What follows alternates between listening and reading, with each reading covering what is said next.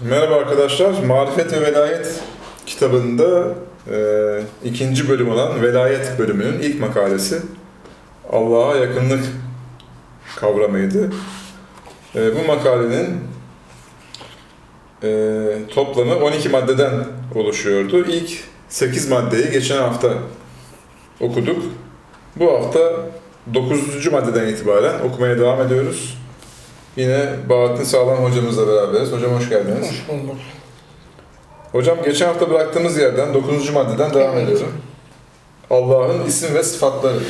Yani sistem sonsuzdur. Allah'ın yapısı, sıfatları, isimleri çok boyutlu bir sistem oluşturuyor. Onları tanıyacağız yavaş yavaş inşallah Allah'a yaklaşırız. İnşallah. O zaman devam ediyorum. Buyurun. Allah'ın isim ve sıfatları. Maalesef insanların çoğu yeteri kadar dile, bilimsel konulara ve sağlıklı bir muhakemeye sahip olmadığı için bu temel hakikatleri mekansal olarak algılıyor.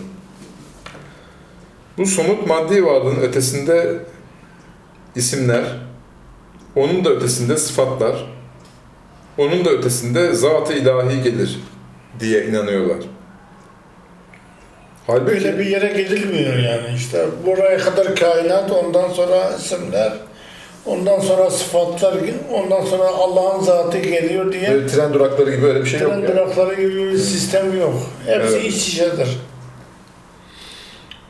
Halbuki soyut ve somut halleriyle gerek bu temel nitelikler ve gerek farklı alemler mekan olarak birbirinin ötesinde değiller. Varlığın bütünlüğü gereği hepsi iç içedirler. Sadece belli nesneler ve alanlarda yoğunlukları ve çapları değişiyor.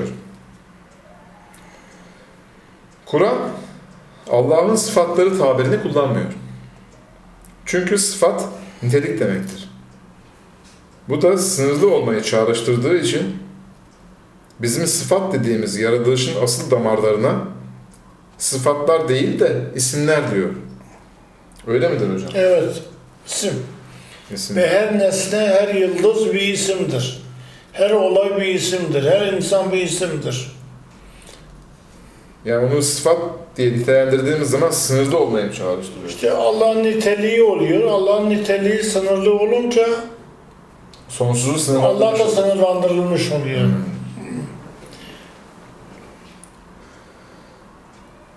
Kur'an sıfatlar değil de evet yaratılışın asıl, asıl damarlarına sıfatlar değil de isimler diyor. Rızka, rahmete ve şifaya isim dediği gibi. Yani Allah sonsuz, soyut ve bütün yetkinliklere sahip gerçek varlıktır.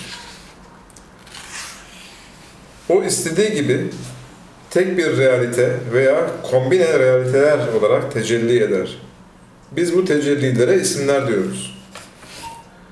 Onun için İbn Arabi gibi varlığın mahiyetini çok iyi bilen arifler, bizim söylediğimiz Şafii, Rezzak, Kerim gibi sözcükler isimlerin isimleridir. Allah'ın asıl isimleri e, somut tecellilerdir diyorlar. Varlığın birliğini savunuyorlar. Nitekim İşaretül İcaz tefsirinde denildiği gibi ehl-i sünnete göre isim ve müsemma birdir. Fakat fiili isimler somut ve sınırlı olmaları hasebiyle gayrıdırlar. Bu takdirde Kur'an'da sıkça kullanılan Allah'tan gayrı şeyler min dunillah, Allah'tan başka şeylere tapmayın gibi ifadelerin manası şöyledir. Allah sonsuz, soyut ve yetkin varlık demektir. Ve ancak buna tapılır. Onun yansıması ve yaratması olan diğer varlıklar ise sınırlı ve bir derece somut olduklarından onlara tapılmaz. Onun için Kur'an'da hiçbir yerde Rezzaka veya Rahime ibadet edin gibi ifadeler yoktur. Hatta Allah'ın somut boyutunun tümünün özel ismi olan Rahman'a tapının gibi bir ifade de yoktur. Allah'a tapın diyor yani. Evet, sonsuz, Sonsuz. sonsuz ve soyut boyuta. Burada beş temel bilgiyi hatırlatmakta fayda var. Şöyle ki, Rahim, Rezzak gibi isimler kelam ilminde gayr sayılırlar. Yani Allah'ın öz varlığından ayrı sayılırlar. Onlara fiili isimler denilir. Kur'an'da Allah'ın varlığı manasında zat, kadim, mücerret, vacip deyimleri geçmiyor. Çünkü hem bu manaları hem soyut sonsuz varlık manasını içeren ve sadece kendisi ibadete layık olan manasında kullanılan Allah kelimesi yeterlidir. Sınırlayıcı nitelikleri çağrıştıran bu kelimelere ihtiyaç bırakmıyor. Kur'an'ın isimler olarak kullandığı ve kelam ilminin sıfat-ı sübutiye dediği kudret, ilim, irade, kelam, sem, basar ve hayat gibi özelliklere ise ehli sünnet ne ayn ne gayr olan sıfatlar demiştir.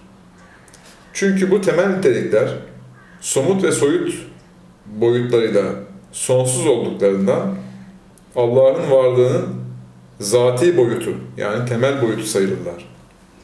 Bu itibarda aynı olmaya yakındırlar. Fakat bu sıfatlar somut tecellilere dayandığında sonsuz yetkinlik manasında olan Allah'tan farklı bir mahiyet arz ediyorlar. Ehli sünnetin bu haklı ayrımını anlamayan fırkalardan biri Allah'ın varlıktan başka isim, hiçbir isim ve sıfatı yoktur demiş. ibn Sina da bu görüştedir.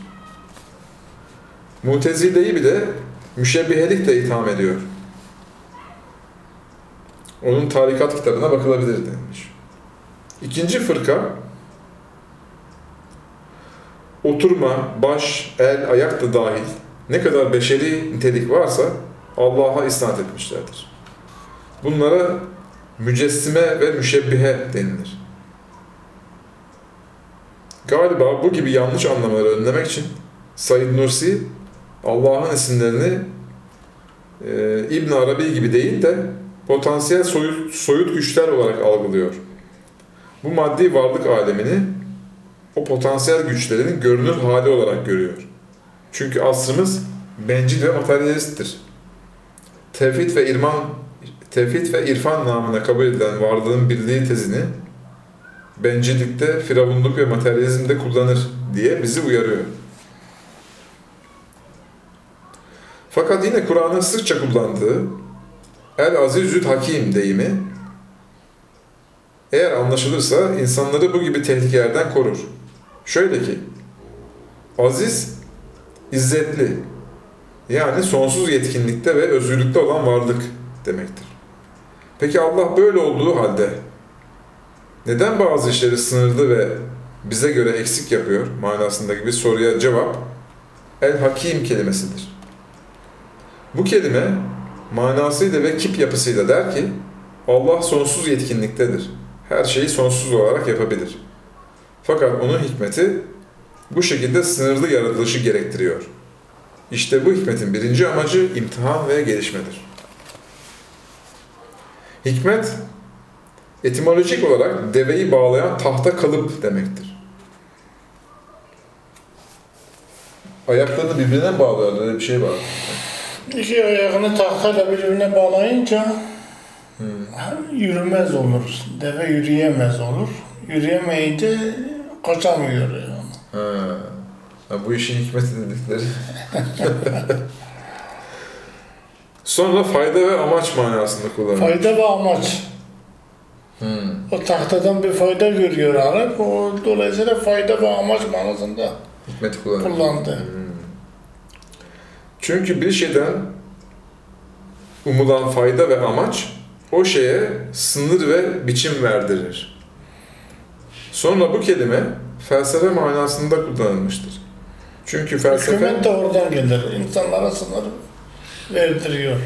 Ha, hikmet hükümet değil mi? Hükümet de hükümet. Hmm. Felsefe eşyanın fayda ve amaçlarını araştıran ilim dalı olduğu gibi bu bilgiye sahip olan kişiyi de güzel ve ahlaklı bir kalıba koyuyor. Yüz yıl önce ise bu hikmet kelimesi fen ilimleri manasında kullanıldı. Çünkü fen ilimlerinde bu üç özellik fazlasıyla vardır. Demek çıkarcılar ve çoğunlukla çıkarcı olan siyasiler, feylesoflar ve fenciler tam veli olamazlar. Çünkü gerçek manada kendilerini sınırda düşünmekten kurtaramazlar. Allah sonsuz soyut varlığın ismi olduğu gibi Rahmaniyet denilen onun somut yansımaları da özellikle yukarıda saydığımız yedi sübuti sıfatın tecellileri de devamlı ve zamanlar üstü faaliyette oldukları için yine sonsuzdurlar. Mesela bugün bilim Allah'ın kudret ismi olan enerjinin adeta sonsuz olduğunu görüyor. Sayısız varlıklara form ve şekil veren sonsuz bir ilmi gördüğü gibi sonsuz ihtimaller içinde en faydalı ve gerçekçi ihtimali seçen bir iradeyi yine gözlemliyor. Diğer isimleri bunlara kıyas edebilirsiniz. Mesela kelam ismi gereği, kelam ismi kere gereği, kainat sonsuz mana, sanat ve bilinç katmanları içeren bir kitap gibidir. İnsanlık 10 bin senedir bütün ilimleriyle bunu anlamaya çalışıyor, daha bitiremedi. Allah'ın 57 yerde bu varlık kitabını rahmaniyet olarak göstermesi ve bu rahmaniyetin dil ve ilim seviyesinde bir ifadesi olan Kur'an'ı bizlere anlatması başlı başına bir mucizedir. İnşallah daha sonra Rahman ismiyle ilgili bu 57 ayeti tefsir edeceğiz. Ey insan! Seni mutlak yokluktan kurtarmak için yüce aşkın alemden sana ipler gibi sarkıtılan ilahi isimlere yapış, varlık cennetine çık. Yoksa kesin olarak bil ki karanlık ve yokluk en büyük cehennemdir. Mesnevi Arabi'den. Mesnevi kitabı gerek Mevlana'nın olsun, gerek Bediüzzaman'ınki olsun. Bu velayet dediğimiz Allah'a yakınlığı sağlayan iki temel eserdir. Evet hocam. Onun için Mesnevi'den çok nakil yaptık. Evet hocam. Cennet müşahhas ilahi isimlerdir. İmam Rabbani.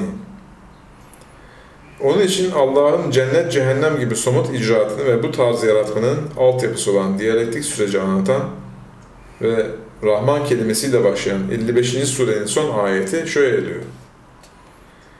Celal ve cemal sahibi olan ve bu dualiteli tecelliyle varlığı geliştiren Rabbinin ismi çok çok bereketlidir.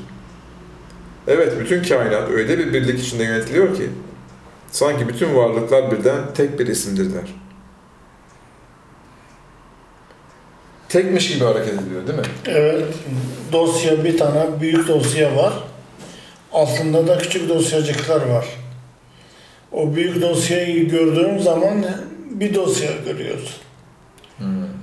Nesneler, ya- yazılar çok da olsa, harfler çok da olsa dosya bir tanedir. O çokluk ve çeşitlilik kafayı karıştırmaması gerekiyor. Yok, o harfler gibidir.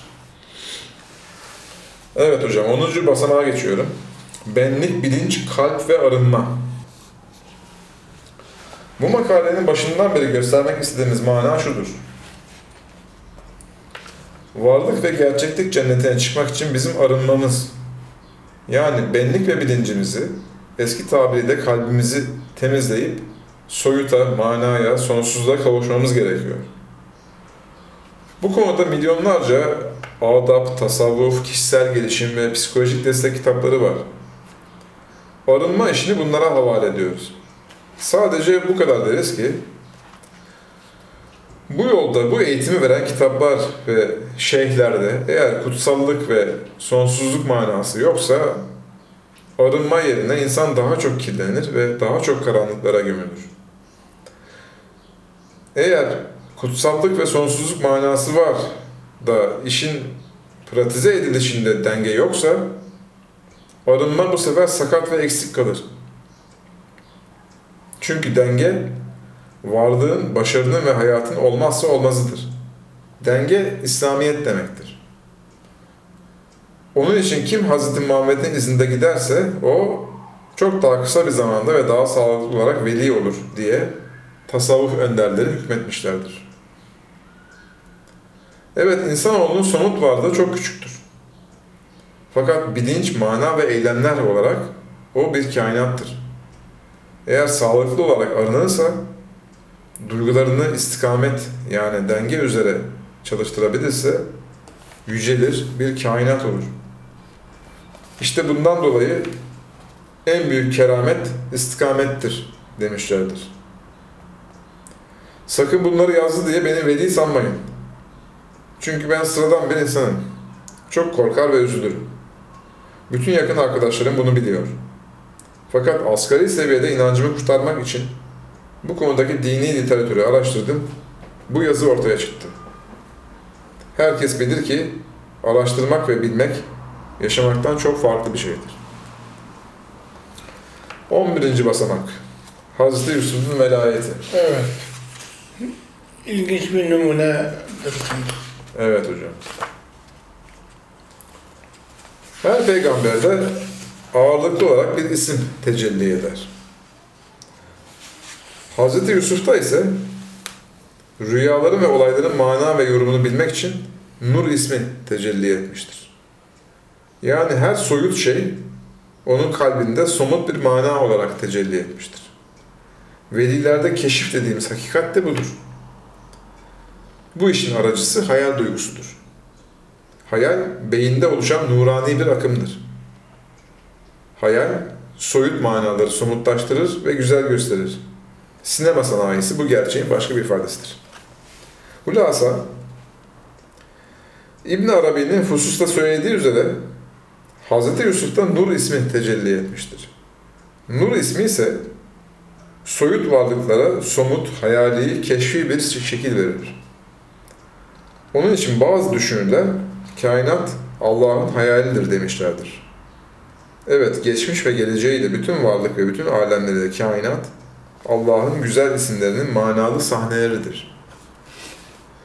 Allah'ın isimleri sonsuz olduğundan bu sonsuzluk isimlere mazhariyette merkezi bir nokta olan insanda özgürlük tarzında tecelli etmiştir.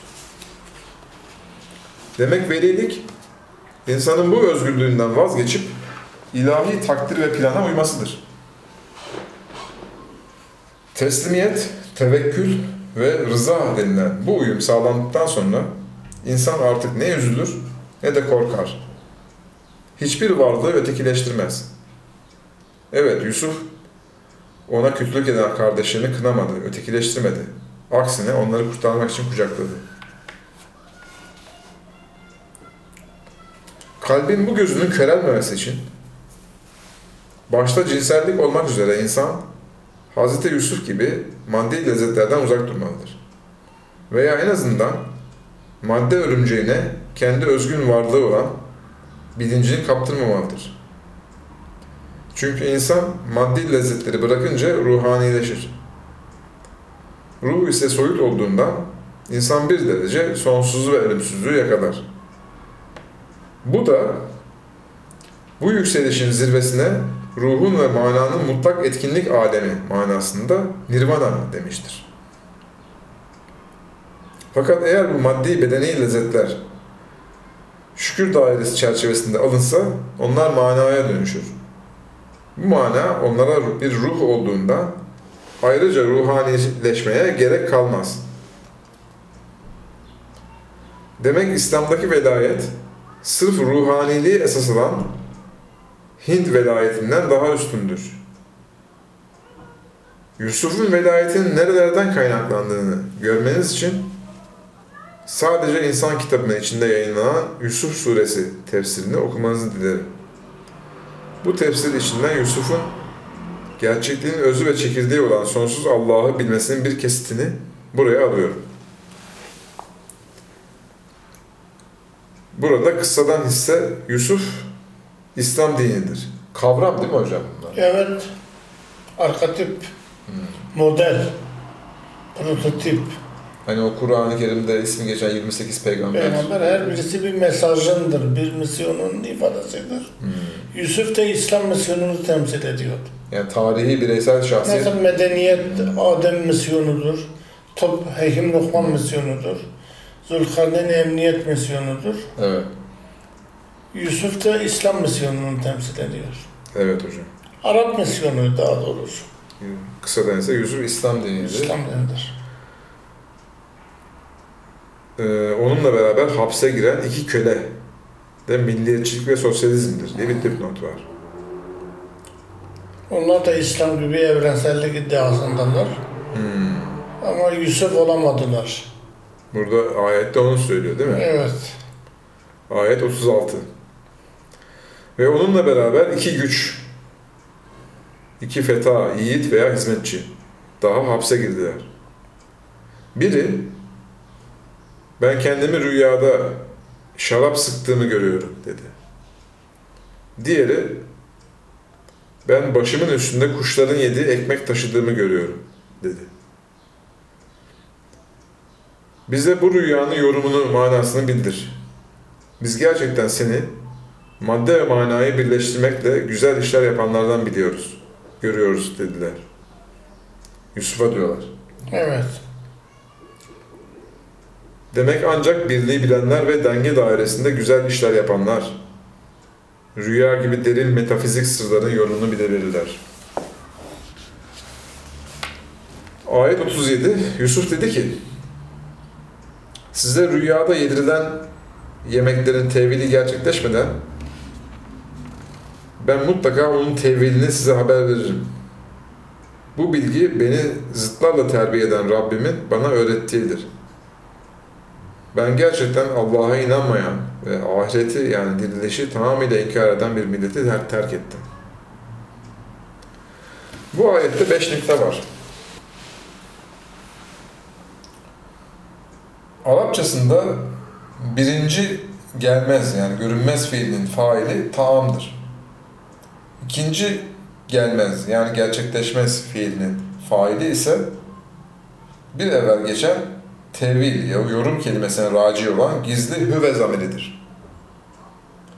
Meallerde iki gelmez fiili aynı manada ve zahir manası ile yani rüyada görünmek manasında değil de normal günlük manasında kullanıldığı, ikisinin de faili tamam olarak verildiği için meallerdeki haliyle ayet mucizevi, ilmi manasını kaybetmiş, tevil ve rüya ile ilgili mesajını yitirmiştir. Tevil kelime olarak bir şeyi başa döndürme demektir. Evet bir metni, bir kelimeyi tevil ve yorumlayabilmek için onu evveline ve aslına yani başa döndürüp ona göre mana vermek gerekir. Ve insanoğlunun ilk dönemlerinde ve ilk çocukluk yıllarında yemek ve taamlar çok önemli bir yere sahip olduklarından rüyaların çoğu bu yemek literatürüyle görünüyorlar. Ayrıca rüya soyut manayı somut olarak ve somut bir şeyi soyut olarak yansıttığından ancak zıtları bilen ve onları tevhid patosunda birleştirenler bu gibi rüyaların yorumunu bilebilirler. Onun için ayette Rabbimin yani zıtlarla beni terbiye edenin bana öğrettiğidir bu denilmiştir. Burada duyguların sağlıklı gelişmesine vurgu vardır. Yani insan sağlıklı ve dengeli bir şekilde gelişmezse, yetişmezse rüya gibi ilimleri ve derin konuları öğrenemez. Bu yetişmenin vazgeçilmez iki önemli temeli ise şudur. Allah'a iman yani dayanak noktası, ahirete iman, umut ve beslenme noktası. Rüya kişi ve bireyde şahsi metafizik bir açılım olduğu gibi vahiy de peygamberin şahsında evrenin özellikle o çağın mevcut ortamının rüyasıdır. Nitekim kıssadan ise Yusuf rüya ile kurtulduğu gibi Hz. Muhammed ve İslam da vahiy ile kurtuldu gerçeğini hatırlamaktır.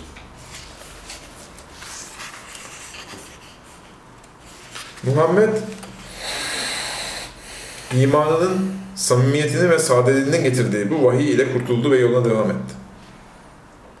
Yusuf da bu özellikleri ve rüyasıyla kurtuldu ve yoluna devam etti. Evet, materyalist Firavun'un memleketinde ve Allah'ı maddi bir varlık olarak bilen Mekke müşrikleri içinde sadık rüyalar ve vahiyler çok büyük bir tesir yapmıştır. Tarihin akışını değiştirmiştir. O günkü Mısır'da Mekke müşrikleri de Allah'a inanıyorlardı. Fakat gereğini yapmıyorlardı. imanın gereğini yapmadıkları ve doğru yani aşkın varlık olarak Allah'a inanmadıkları için ayet Allah'a inanmayan bir millet ifadesini kullanmıştır. Mısırlılar ve Mekkeliler ahirete ise hiç inanmadığı gibi onu inkar ve reddediyorlardı. Onun için ayet bu ikinci iman rüknü için ahireti ise tamamıyla inkar eden bir millet ifadesini kullanmıştır. 38. ayet Yusuf sözüne devam ediyor. Ben babalarım olan yani inanç ilkelerim olan İbrahim, İshak ve Yakup'un milletine, dinine tabi oldum.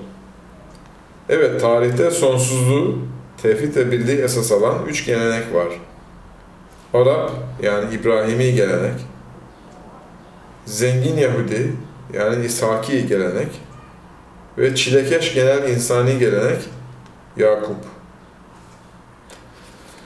Bu sonsuz birlik sahibi olan Allah'a sınırlayıcı herhangi bir şeyi eş koşmak bize yakışmaz.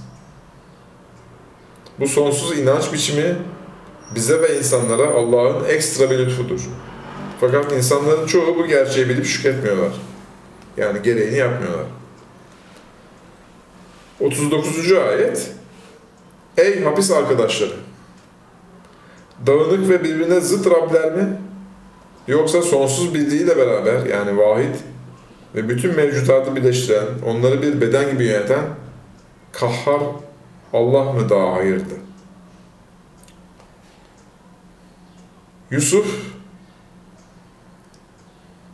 İslam ve din ile beraber insanlığın iki hizmetkarı olan milliyetçilik ve sosyalizmde hapse atıldı. Sosyal hayat tamamıyla madde ve kapitalizme kaldı. Yusuf burada da, e, sınırlı ve dar düşen milliyetçilere ve sosyalistlere sonsuzluk dersini veriyor. Evet Allah sonsuz olduğu için her şeyi hayra çeviriyor. Ve bütün zıtları tevhid potasında birleştirebiliyor. Bazıları kahhar deyimini yok eden, imha eden manasında anlıyor. Fakat bu anlayış yanlıştır. Kelimenin aslı çok güçlü demektir. Kahraman kelimesi bu kökten gelir. Evet Allah sonsuz gücüyle ve sonsuz ilmiyle bütün varlıkları ve farklı boyutları birleştirip bir beden gibi yönetiyor. Hani az önceki o tek parça gibi. Evet. 40. ayet Ey sınırlı şeylere tapanlar! Siz kendinizin ve babalarınızın taktığı birkaç manasız isimden başka bir şeye ibadet etmiyorsunuz. Halbuki sonsuz saltanat ve yetki sahibi olan Allah bunların tapılması için bir bilgi, bir belge indirmemiştir. Hüküm, yargı ve karar sadece sonsuz olan Allah'a mahsustur. Sonsuz olan Allah kendisinden başka hiçbir şeye tapmanızı emretmemiştir. Asıl doğru ve değerli din bu şekilde sonsuz Allah'a bağlanmaktır. Fakat insanların çoğu sonsuzluğu bilmiyor. Yani bir ilke ve değer sonsuz ve evrensel olmadıkça insan için din ve temel bilgi olmamalı. Evet, yargılamak için sonsuz ilim gerek. Bu da Allah'a mahsustur. Onun için bu asırda dinin doğal ve evrensel değerlerinin yerini alan milliyetçilik ve sosyalizm neticede bir isim ve bir put olmanın ötesine geçemiyor. 41. ayet Ey hapis arkadaşları! İşte rüyanızın tabiri. Biriniz efendisine şarap içirecek. Yani hapisten kurtulacaktır. Diğeri ise asılacak. Kuşlar onun kafasını etini yemeye başlayacaktır. Yorumunu istediğiniz bu rüya kesin gerçekleşecektir. Din ile beraber hapsedilen milliyetçilik, halkı ve halkın başkanını milli duygularla coşturduğundan ve sarhoş ettiğinden onun önü açılmıştır. Devlete yakın bir makama çıkmıştır. Gariban ve fakirlerin putu olan sosyalizm ise asıldı. 70 yıllık birikimleri, etleri, kurda kuşa yem oldu. Batı kapitalizminin uzay sanayisine yenildiler. Bütün devlet kurumları leş edilip yok pahasına satıldı. Çünkü bunlar Allah'a yaklaşmak şöyle dursun, Allah'ın varlığını ve onun fıtri yasalarını inkar ettiler. 12'ye geldik hocam. Evet son madde.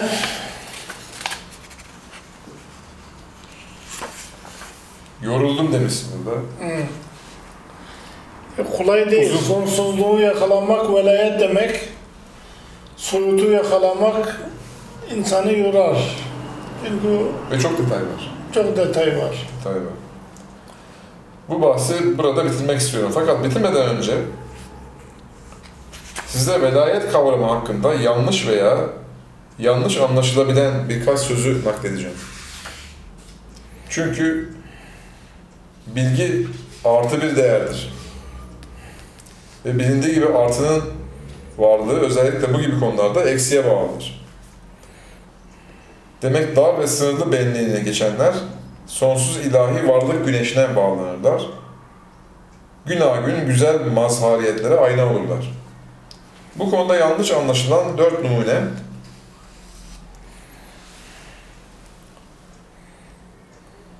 A ile başlıyorum. Ayrıca bundan sonra da imkan ile vücut arasındaki hadsiz bir mesafe karşına çıkar. Ki sen şu acı budiyeti kat edip de ulaşmak ve onun kurbine vüsul bulmak nasıl mümkün olabilir? Daha bundan başka da yani imkan ve vücut arasındaki hadsiz mesafeden sonra da sonsuz seradikat tecelliyat vardır. Bunlara ötesi ise ölüm ve helakettir. Mesnevi Arabi Abdülkadir Bağdalı tercümesi. Sayfa 641. Maalesef İslam kültüründe bu velayet meselesiyle ilgili bilgiler karışık veriliyor. Onun için bunu aktardım buraya. Evet hocam. İşte hiçbir şey anlaşılmıyor. Metin böyle değildir, tercüme yanlıştır. Hmm. Tercümeler yanlış olduğu için Onu oradan kontrol edecek değil mi? İzleyicilerimiz merak ederse oradan kontrol edebilirler metinden. Orijinal, metnin orijinalinden. metin orijinali Arapçadır. Arapça, Kontrol edemezler. Arapça bilenler edebilir. Arapça bilenler kontrol edebilir. B'ye geçiyorum. Dört numunenin ikincisi oluyor. Eğer ona senin cihetinden yaklaşmak istersen imbisat edip yükselerek kendinden geçip cüziyetten çıkarak nevinin külliyetine yükselmen sonra ruhun ıtlak ve kayıtsızlığıyla tecerrüt edip külliyet kazanarak cinsinin makamına terakki etmen ve hakeza 70 bine yakın perdeyi böylece geçmen icap eder. Zira o senin yanında olduğu gibi her şeyin yanındadır. Eğer sen de her şeyin yanında olabilirsen, bulunduğun yerden onun yanında olabilirsin. Ondan sonra da imkan ile vücut ortasındaki hadsiz mesafe karşına çıkacaktır. Öyle yakın, öyle yakınlığı içinde uzak olan ve altında binlerce otağı bulunan zata, usul nasıl mümkün olabilir? Ki o otağların altında da ölümler vardır. Öyleyse onunla beka bulmak için kendi uzaklığını ifna et ki kurbuyla ona yaklaşasın. Bu da Ümit Şimşek yine aynı mesneviden bir parça. Evet hocam. Yine anlaşılmıyor. Evet. Dolayısıyla yani bugün İslam'da velayetle ilgili, tasavvufla ilgili binlerce kitap var ama maalesef Tercüme. tercümeler berbat. Tercüme edenler velayet sırrını bilmedikleri için tam çevirememişler ve dolayısıyla halkımız, aydınlarımız bu meselede mahrumdurlar. Yani böyle okumuş olmak için okuyormuş gibi bir şey çıkıyor ortaya. Hiçbir şey anlaşılmıyor. Anlaşılmıyor evet. Kitabın Arapçasında geçen sürat kelimesi böyle doğru mu okuyorum hocam? Evet. Otağlar manasında değil de perdeler ve katmanlar manasındadır. Bu iki alıntının tam ve doğru manasının anlaşılması için bu yazının ikinci maddesinde geçen parçaya bir daha bakınız. Onu okumuştuk değil mi? Evet, başta okuduk bu, bu parçayı. Evet. C'ye geçiyorum yani üçüncüsü, dört, dördüncü numaranın, dört numaranın üçüncüsüne. Hazreti Peygamber Miraç'ta imkan alemini geçti. Esma ve sıfatı da geçti. Yer kalmadığı için bir ayağını ötekinin üstüne koydu. Sonra Hakkal Yakin mertebesini kazanmak için Zat-ı ilahiye doğru kulaç attı. Zaman gazetesi Yine bir şey sayfası. anlaşılmıyor. Yine bir şey anlaşılmıyor. İlginç değil mi? Evet, maalesef bu mesele çok kapalı bırakılmış. Dört numaranın dördüncüsü. Niyet mertebeleri içinde daha üst bir seviye olan fenafillah ve bekabillah mertebesinde kendini dahi unutma hali vardır. Evet, esma ve sıfat dairesini aşıp sübuhat-ı veç karşısında erimiş insanların niyetleri belki de böyle bir ufukta kendini bile görmeme, duymama, hissetmeme şeklindedir. Bu ufku paylaşanlara göre namazdayken kendini hissediyorsan hala bir alayık ve avaikte meşgulsün demektir. Ben şirktir dememeye çok dikkat etsem de onlar kendi seviyelerine göre bunu şirk endişesiyle karşılarlar. Yaşatma ideali sayfa 234. Evet, Nedir hocam? Fethullah Hoca'nın bir kitabı. Ama hiçbir şey anlaşılmıyor yine. Evet. Peki namazdayken kendini hissediyorsan Bir şey anlaşılmıyor yani. Ne kastettiği bir hissediyoruz şey. yani. Namazdayken kendini. İnsan namazda bir şey hisseder, manayı hisseder. Tabii. Bu konuda doğru bilinen beş misal. İnsan sınırlı varlığını sonsuz ilahi varlık içinde eritirse buna fenafillah yani Allah'ta fani olmak denilir. Hı, bu- Bu anlaşıldı. Bu net değil mi hocam? Bu net. İnsan sınırlı varlığını. Varlığını sonsuz ilahi varlık içinde eritirse Hı. Buna fenafillah, Allah'ta fani olmak denilir. Yani damla denize karışırsa gibi. Evet. Eğer varlığını yok etmeden o sonsuz ilahi sisteme bağlanırsa ona beka billah yani Allah ile var olmak denilir. Beka billah fena fillah'tan daha yüksek bir makamdır. Yani kendi benliğini Neden? eritmeden Hmm. çünkü sen de muratsın. Sistem içinde senin de yerin var. Küçük dosyanın da bir payı var, bir yeri var. Küçük dosyayı büyük dosyaya katmak, yok etmek mümkündür, güzeldir.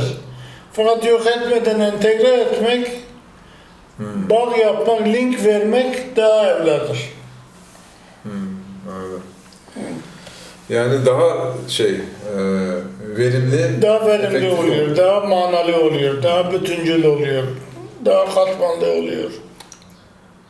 Tevhid ve birlik gereği bütün varlığı bir bilmeye cem makamı denilir. Maddi sınırlı dünya alemini ayrı bir kategori olarak görmeye de fark denilir. İnsan bilgi ve iman olarak cem makamında olmalı. Yani bütünlük makamında olmalı.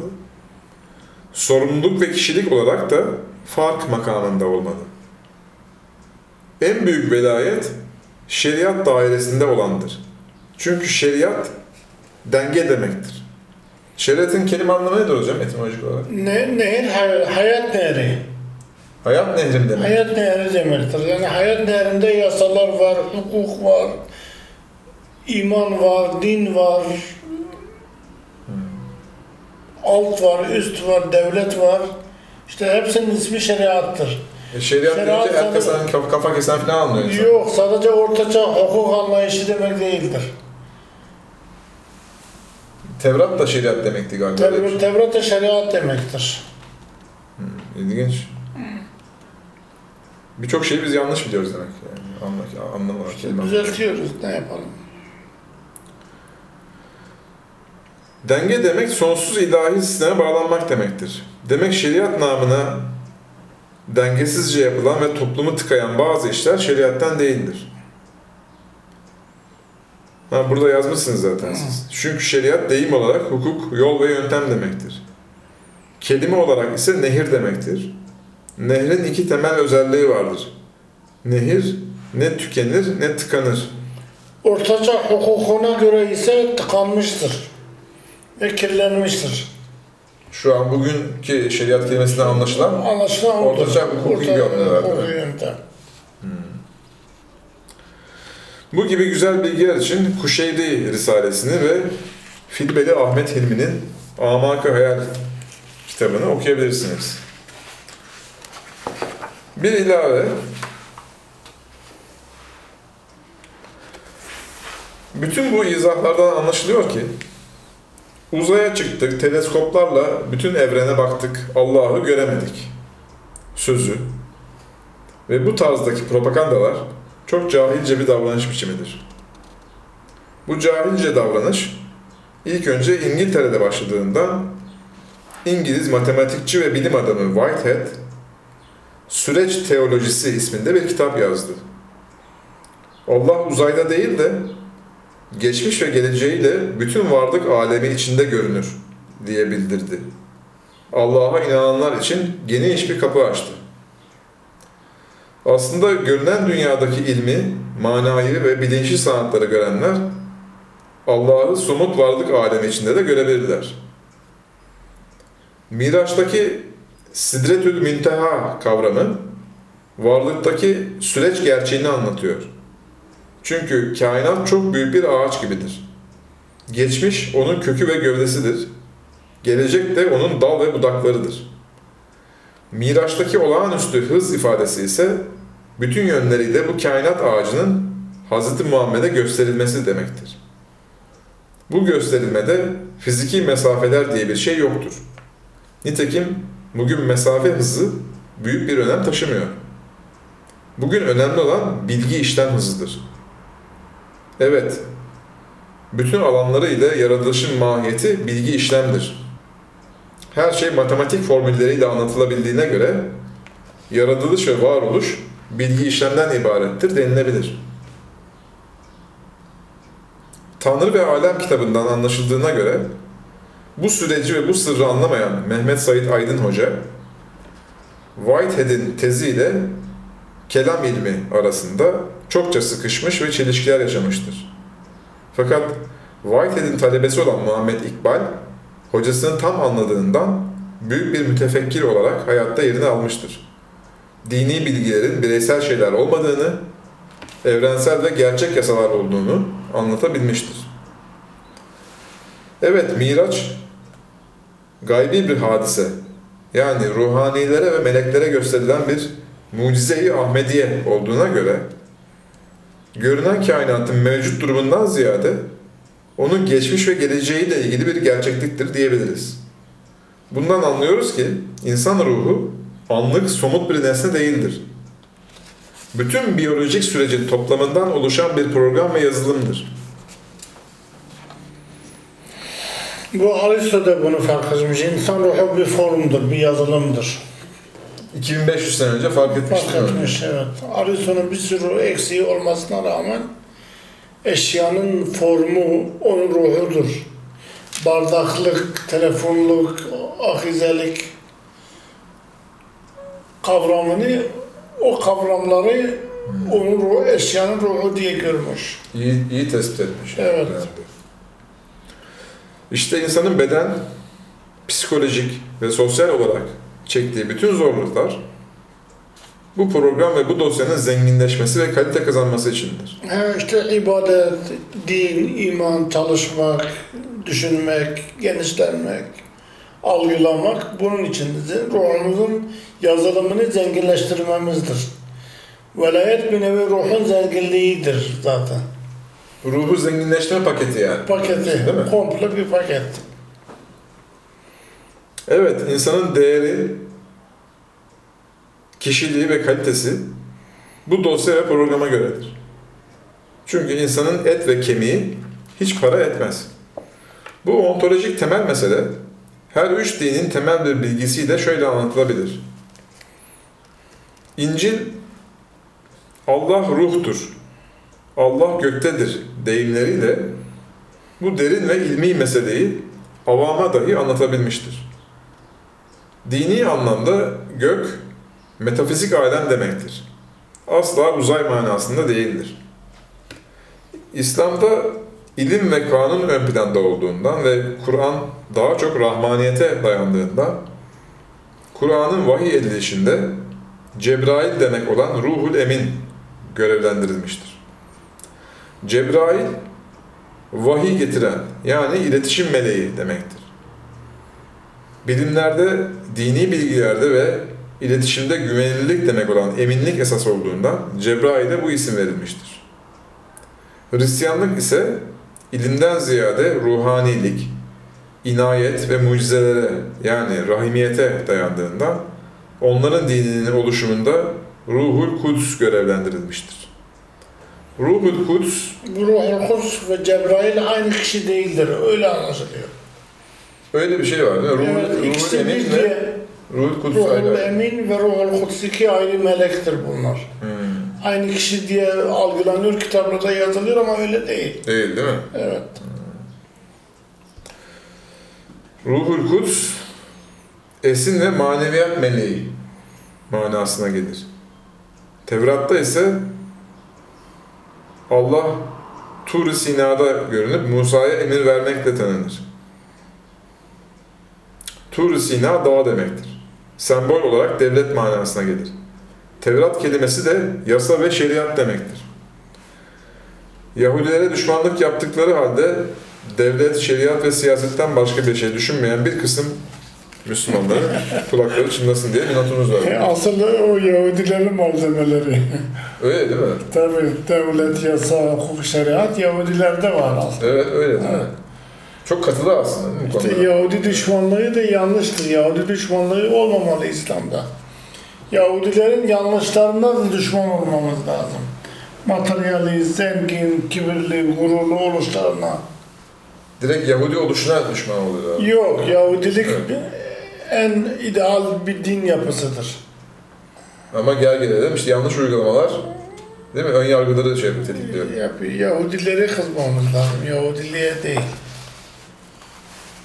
Hocam Allah'a yakınlık, velayet, Bitirdik. Allah'a yakınlık kavramı makalesi burada bitti. Haftaya başka makaleye gideceğiz. Hazreti İsa'nın hakikat çağrısı. Arkadaşlar izlediğiniz için teşekkürler. Haftaya görüşmek üzere.